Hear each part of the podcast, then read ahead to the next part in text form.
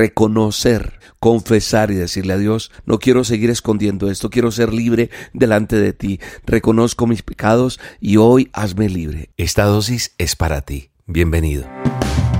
La dosis diaria con William Arana. Para que juntos comencemos a vivir.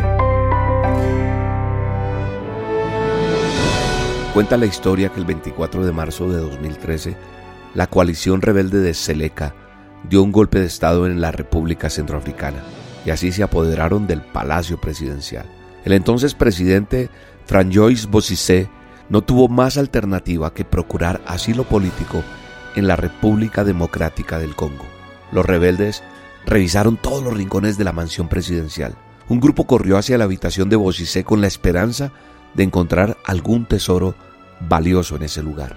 Mientras buscaban, uno de ellos supuso que, que si había algo, de pronto un objeto de valor, y que de pronto podía estar guardado en el closet.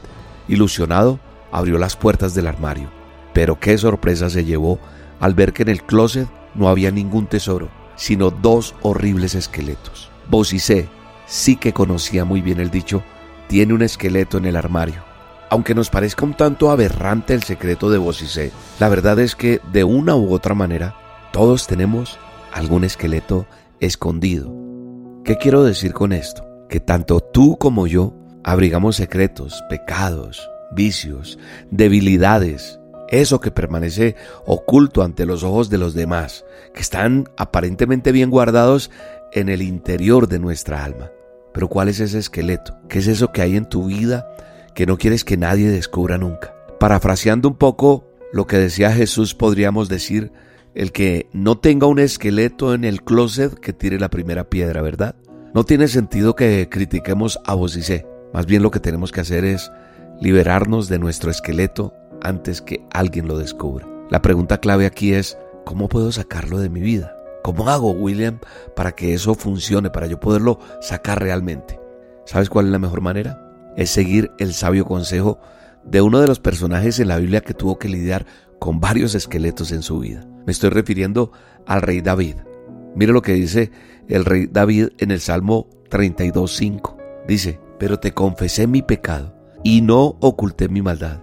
Me decidí a reconocer que había sido rebelde contigo y tú, mi Dios, me perdonaste. Yo creo que eso es lo que nosotros tenemos que hacer. Reconocer eso es lo importante. Confesar y decirle a Dios que nos ayude. Sí, una confesión que no tenga reservas, en la que contemos todo a Dios, porque Dios quiere siempre ayudarnos y sacarnos adelante en medio de todo lo que estamos viviendo. No sé si alguna vez has hecho este tipo de confesión. No sé si alguna vez has dicho a Dios que te saque ese esqueleto de tu armario y que de pronto está allí que no lo has podido sacar. ¿Qué tal si lo hacemos hoy? Le decimos, Dios, ayúdame con esto, libérame de esto, sáname de esto, no quiero volver a pecar, no quiero seguir escondiendo esto, quiero ser libre delante de ti. Reconozco mis pecados y hoy hazme libre en el nombre de Jesús. Amén. Y te espero esta noche en las olas con Dios, porque hoy habrá algo especial de parte de Dios para tu vida. Hoy voy a orar por un milagro en tu casa, por un milagro en tu salud, en tu cuerpo, en tus finanzas. Acompáñame esta noche, 7 de la noche hora de Colombia, por el canal de YouTube de Roca Estéreo. Roca con K, búscame ahí y ahí nos vemos. Un abrazo, Dios te bendiga. Hoy he decidido abrir mi puerta y dejarla siempre abierta para que puedas entrar. Ha llegado el tiempo y es la hora buscarte sin demora y calmar mi soledad.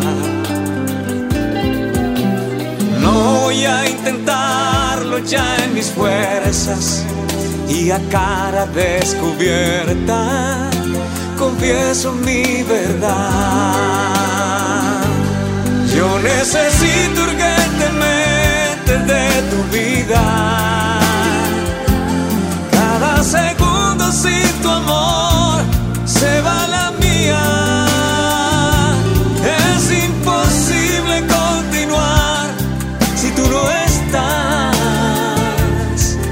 necesito para respirar.